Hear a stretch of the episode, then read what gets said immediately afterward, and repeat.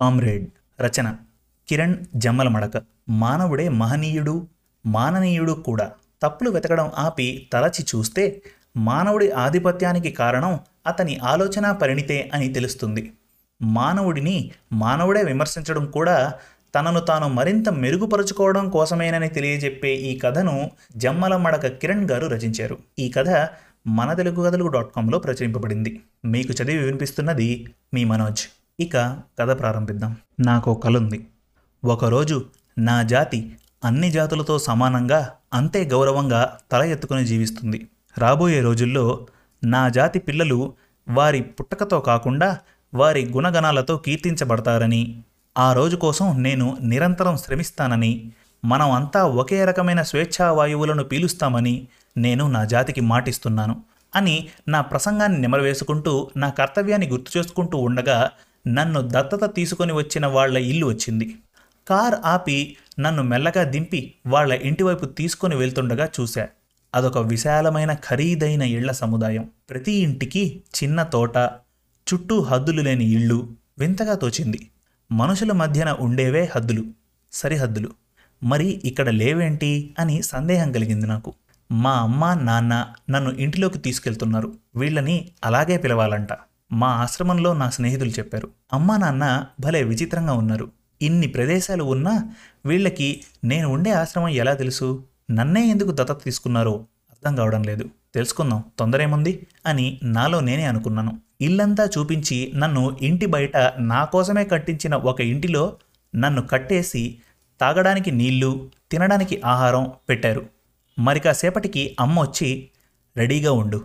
నీకు సాయంకాలం కొంతమంది స్నేహితులని పరిచయం చేస్తాం. దాహం వేస్తే ఈ నీళ్ళు తాగు. ఆకలి వేస్తే ఈ ఆహారం తిను. సరేనా కృష్ణ? అని ఇంట్లోకి వెళ్ళిపోయింది. ఈ కృష్ణ అంటే నేనే. చెప్పినట్టుగానే అమ్మ వచ్చి సాయంత్రం దగ్గరలో మా కోసం కట్టిన పార్క్కి తీసుకుని వెళ్ళింది. అక్కడ చాలా జాతుల వారు ఉన్నారు. Germany Russia France America. ఇలా ప్రపంచంలో పేరు మోసిన అన్ని దేశాల జాతుల వారు అక్కడ ఉన్నారు. కానీ నా జాతివారు. అదే స్ట్రీట్ డాగ్ జాతివారు లేరు. నేను ఊహించినట్టుగానే నా దగ్గరికి ఎవ్వరూ రాలేదు. కాదు వాళ్ళతో వచ్చిన మనుషులు రానివ్వలేదు. నన్ను పరిచయం చేసినా పలకరించలేదు. పలకరించనివ్వలేదు. నాకు ఈ అనుభవం ఏమీ కొత్త కాదు. ఇలాంటి అనుభవాల నుంచే నా విప్లవం అంకురించింది. మాకు జాతి విద్వేషాలను అంటగట్టిన ఈ మనుషులంటే నాకు అందుకే కోపం. మా అమ్మ నాకు ఎవరైనా స్నేహితులు వస్తారేమో అని కానీ ఎవరూ రాలేదు. ఇంకా తనే నాతో కాసేపు ఆడింది. ఏంటో? నేను ఎంత విప్లవకారుడిని అయినా బంతి విసిరే ఆటంటే అన్నీ మర్చిపోతాను. వెంటనే వెళ్ళి తెచ్చేస్తాను. అలానే కాసేపు ఆడుకున్నాం. ఇంటికొచ్చాము. అమ్మ నాకు బాగా భోజనం పెట్టి తినేసి పడుకున్నాను. ఈ మానవజాతి పరిణామ క్రమం చాలా విచిత్రంగా అనిపిస్తూ ఉంటుంది నాకు. సృష్టి మొదలైనప్పటి మానవుడికి ఇప్పటి మానవుడికి ఎంత తేడా? ఆహార ప్రక్రియ పరిణామ క్రమంలో ఏమాత్రం ప్రాముఖ్యత లేని ఒక జెల్లీ ఫిష్ కంటే హీనమైన బతుకు బతికే ఈ మనిషి ఈరోజు ఒక రకంగా సమస్త భూమండలాన్ని శాసించే స్థాయికి ఎదిగాడు. శత్రువైనా కీర్తించక తప్పదు. అదే ఆలోచిస్తూ నిద్రలోకి జారుకున్నాను.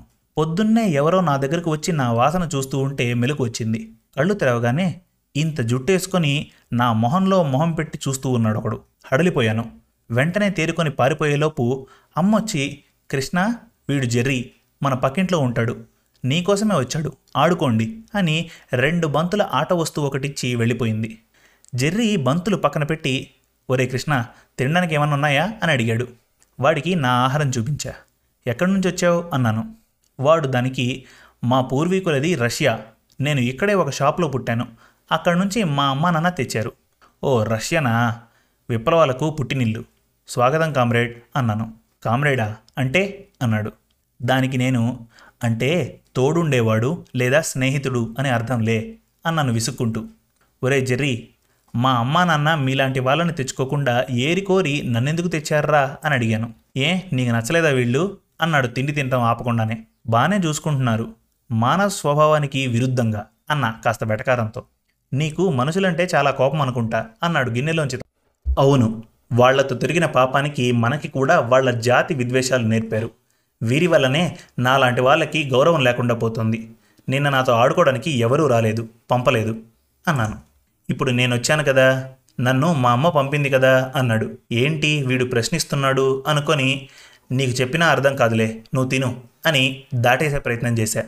నువ్వు చెప్పేది బయటకు కనిపించే కారణం లోపల ఇంకా ఉన్నాయి చెప్పు అన్నాడు.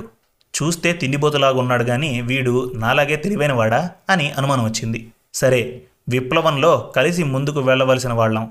నేను నా సైన్యాన్ని సిద్ధం చేసుకోవాలి. వందైనా ఒక్కటితోనే మొదలవ్వాలి కదా. వీడే నా ఒక్కటి అని అనుకొని నా అనుభవాలు క్లుప్తంగా చెప్పడం మొదలుపెట్టాను.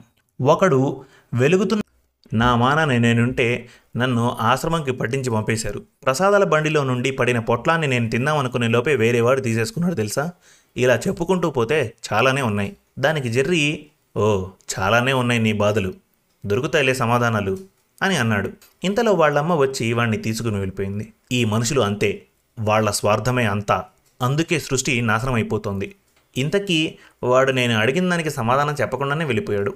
మళ్ళీ మర్నాడు అదే సమయానికి వచ్చాడు. మళ్ళీ వాడి ముందు ఆహారం గిన్నె పెట్టి మళ్ళీ అడిగాను మా అమ్మ నాన్న గురించి. దానికి వాడు పెద్ద కారణం ఏం లేదు. మీ అమ్మ నాన్న ఏ జాతిని తెచ్చుకుంటున్నాం అనే దానికన్నా ఎవరిని తెచ్చుకుంటున్నాం అనే దానికి ఎక్కువ ప్రాముఖ్యత ఇచ్చారు.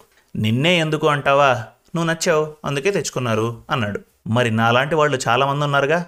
అందరినీ ఎందుకు తేలేదు? అని అడిగాను. అందరినీ తెచ్చి న్యాయం చేయలేరుగా? అన్నాడు. మరి ఏం ఉపయోగం? ఏం మార్పు తెచ్చారు వీళ్ళు? మా జాతి వాళ్ళు ఇంకా అలానే చాలామంది ఉన్నారుగా? ఏముంది తేడా? అన్నాను కోపంగా. నీకుంది కదా తేడా? మార్పు మొదలైంది కదా? అన్నాడు నిర్లిప్తంగా. నిజమే నా జీవితంలోకి మార్పు వచ్చింది కదా? వాళ్ళ ఒకటి నేనా? అని అదే ఆలోచిస్తూ పడుకున్నా. ఇలా మా స్నేహం కొంతకాలంగా నడుస్తోంది. విప్లవ ఉపన్యాసాలు వినిపిద్దామంటే ఎవ్వరూ రావడం లేదు. జెర్రీ గడికి తిండి తప్ప ఇలాంటివి పెద్దగా ఆసక్తి లేదు. ఎప్పుడు మొదలుపెట్టినా మాట మార్చేస్తున్నాడు. ఈ మానవ జాతిని మార్చి నా కళ ఎప్పుడు సాకారం చేసుకుంటానో అనే దిగులు ఎక్కువైంది నాకు. ఈ మధ్య మా అమ్మ ఆఫీస్కి వెళ్ళడం మానేసి చాలా హ్యాపీగా ఉంటుంది. ఎందుకిలా అని జెర్రీని అడిగాను. మీ అమ్మకి ఒక కొడుకో కూతురో పుడుతున్నారా? అదే ఆనందం మీ అమ్మకి అన్నాడు. ఓ మంచి వార్త చెప్పావు అన్నాను. ఎందుకో వాళ్ళ ఆనందం నాకు ఆనందం అనిపించింది అలానే రోజులు గడిచిపోసాగాయి. ఒకరోజు అమ్మ నాన్న చిన్న చంటి పాపతో ఇంటికి వచ్చారు నా ఆనందానికి హద్దులు లేవు. చాలా సంతోషం వేసింది అమ్మ కళ్ళల్లో ఆనందంతో పాటు ఒక సన్నని బాధ ఛాయ కనిపించింది. ఎందుకో అప్పుడు అర్థం కాలేదు నాకు. నేను నా ఆనందము అనుమానము బయట కనపడనివ్వలేదు. నన్ను కూడా లోపలికి తీసుకుని వెళ్ళి నాకు పాపను చూపించారు. నేను చాలా సున్నితంగా ఆ పాపని వాసన చూశా. బాగా అనిపించింది. నాకు తెలియకుండానే నా విప్లవభావాలు పక్కకు పోయి ఈ మనుషుల మీద నా పగ ప్రేమగా మారుతోందని భయం వేసింది. రోజులు అలానే గడుస్తున్నాయి. పాప పెద్దదవుతోంది. ఇంతలో జెర్రీ ఇంట్లో కూడా ఒక పాప పుట్టింది. మేము కలిస్తే వీళ్ళ గురించే మాట్లాడుకుంటున్నాం. మా పాప అలా అంటే మా పాప ఇలా. నా తోక పట్టుకుంది నా ముక్కు పట్టుకుంది. ఇద్దరం ఆ అనుభవాలను చాలా ఆస్వాదిస్తున్నాం. జెర్రీ వాళ్ళ అమ్మ అప్పుడప్పుడు వాళ్ళ పాపని మా ఇంటికి తీసుకుని వస్తూ ఉంటుంది. తీసుకొచ్చినప్పుడల్లా మేమందరం కలిసి ఆడుకుంటున్నాం. రోజులు చాలా వేగంగా గడిచిపోతున్నాయి. కానీ రోజులు గడుస్తున్న కొద్దీ నాకు మా పాపలోనూ జెర్రీ వాళ్ళ పాపలోనూ తేడాలు కనిపించసాగాయి. జెర్రీ వాళ్ళ పాప చాలా చలాకీగా ఉంది. మాటలు మాట్లాడేస్తోంది. కానీ మా పాప ఇంకా అంత చలాకీగా లేదు. నడక కూడా ఇంకా రాలేదు. కళ్ళద్దాలు కూడా పెట్టారు. నాకు అస్సలు నచ్చలేదు. నాతో బాగానే ఆడుకుంటోంది కానీ నేనే దూరంగా వెళ్ళిపోతున్నా. నా దగ్గరకు వచ్చినా చూడనట్టు వెళ్ళిపోతున్నా. ఒకరోజు పడిపోయింది కూడా. జాలేసింది కానీ నాకు పాప నచ్చలేదు. ఇలా రోజులు గడుస్తున్న సమయంలో ఒకరోజు జెర్రీ నన్ను వెతుక్కుంటూ వచ్చాడు. గంభీరంగా ఉన్నాడు. ఏమైంది? అని అడిగా. అరే కృష్ణ మీ పాపకి ఏదో డౌన్ సిండ్రోమ్ అంటారా. దాని కారణంగా ఎదుగుదల కొంచెం నెమ్మదిగా ఉంటుందట. మామూలు మనుషుల్లాగే ఉంటారు కానీ కొంచెం నెమ్మదిగా ఉంటారు. దానికి వైద్యం ఏమీ లేదంట. జాగ్రత్తగా చూసుకోవడం తప్ప. ఈ పాప విషయం మీ అమ్మకి పాప పుట్టడానికి ముందే తెలుసునట. డాక్టర్ పాపని పుట్టనివ్వద్దు అని చెప్పారట. నాన్న కూడా అమ్మ ఇష్టం అన్నాడట. కానీ మీ అమ్మే ఎలా పుట్టినా పర్లేదు నేను జాగ్రత్తగా చూసుకుంటాను అని పట్టుబట్టి పాపని భూమి మీదకి తీసుకొని వచ్చిందట అని చెప్పాడు. దానికి నేను ఎందుకు చేసింది అమ్మ అలా సృష్టిలో అన్ని జాతులు చివరికి మన జాతిలో కూడా పుట్టిన పిల్ల పూర్తిగా ఆరోగ్యంగా లేదేమో అన్న అనుమానం వస్తే చాలు. పిల్లలకి వైకల్యమే కూడా ఉండనవసరం లేదు. ఆ పిల్లని తల్లే చంపేస్తుంది లేదా వదిలేసి వెళ్ళిపోతుంది. నన్ను మా అమ్మ అలానే వదిలేసింది. నాతో పుట్టిన వాళ్ళని తీసుకెళ్ళి నన్ను అక్కడే వదిలేసింది. అలానే జరుగుతుంది. అది సృష్టి నియమం కదా. ఈ మనుషులు ఇంత తెలివిలేని వాళ్ళ? ఎందుకు ఇలా ఆలోచించింది మా అమ్మ అని అన్నాను. దానికి జెర్రీ ఎందుక? మనిషి కాబట్టి ఇంకా అమ్మ కాబట్టి. నువ్వు ఎప్పుడూ అంటూ ఉంటావే ఈ మనుషులు ఈ భూమండలాన్ని ఎలా పాలించగలుగుతున్నారు అని. ఎందుకే? సృష్టి నియమాలని కూడా మార్చగల సమర్థుడు మనిషి. ఇది జాతి లక్షణం అని ఏనాడూ అనుకోలేదు. తనని తాను నిరంతరం కనిపెట్టుకుంటూనే ఉన్నాడు. ఆ క్రమంలోనే జాతి విద్వేషాలు కూడా సృష్టించి ఉండవచ్చు. కానీ దాన్ని సరిదిద్దుకునే సామర్థ్యం కూడా మనిషికే ఉంది. సరిదిద్దే ప్రయత్నం చేస్తున్నాడు కూడా. నువ్వు రోజూ చెప్పే ప్రసంగం ఉందే. అది చెప్పిన మార్టిన్ లూథర్ కింగ్ కూడా ఒక మనిషే. వేరే ఎవరినైనా దత్తత తీసుకునే అవకాశం ఉన్నా నిన్నే ఎందుకు తెచ్చింది మీ అమ్మ? తన వంతు సహాయం చేద్దామని. అలాంటిది చిన్న పసికందును చంపేస్తుందా? ఒక్క క్షణం ఆగి నీ వీప్ మీద సిగరెట్ వేసాడన్నావు కదా మరి అది ఎలా ఆరింది మమ్మంట అని అడిగాడు జెర్రీ. ఇంకొక అతను వెంటనే తీసేశాడు అని మెల్లిగా అన్నాను. వెంటనే జెర్రీ మనం అంతే ఏం చూడాలనుకుంటామో అదే చూస్తాం అదే వింటాం. నిన్ను పట్టించింది మనుషులే నిన్ను తర్వాత బాగా చూసుకుంది మనుషులే. ఇప్పుడు అన్నీ ఇచ్చి పెంచుకుంటోంది కూడా మనుషులే.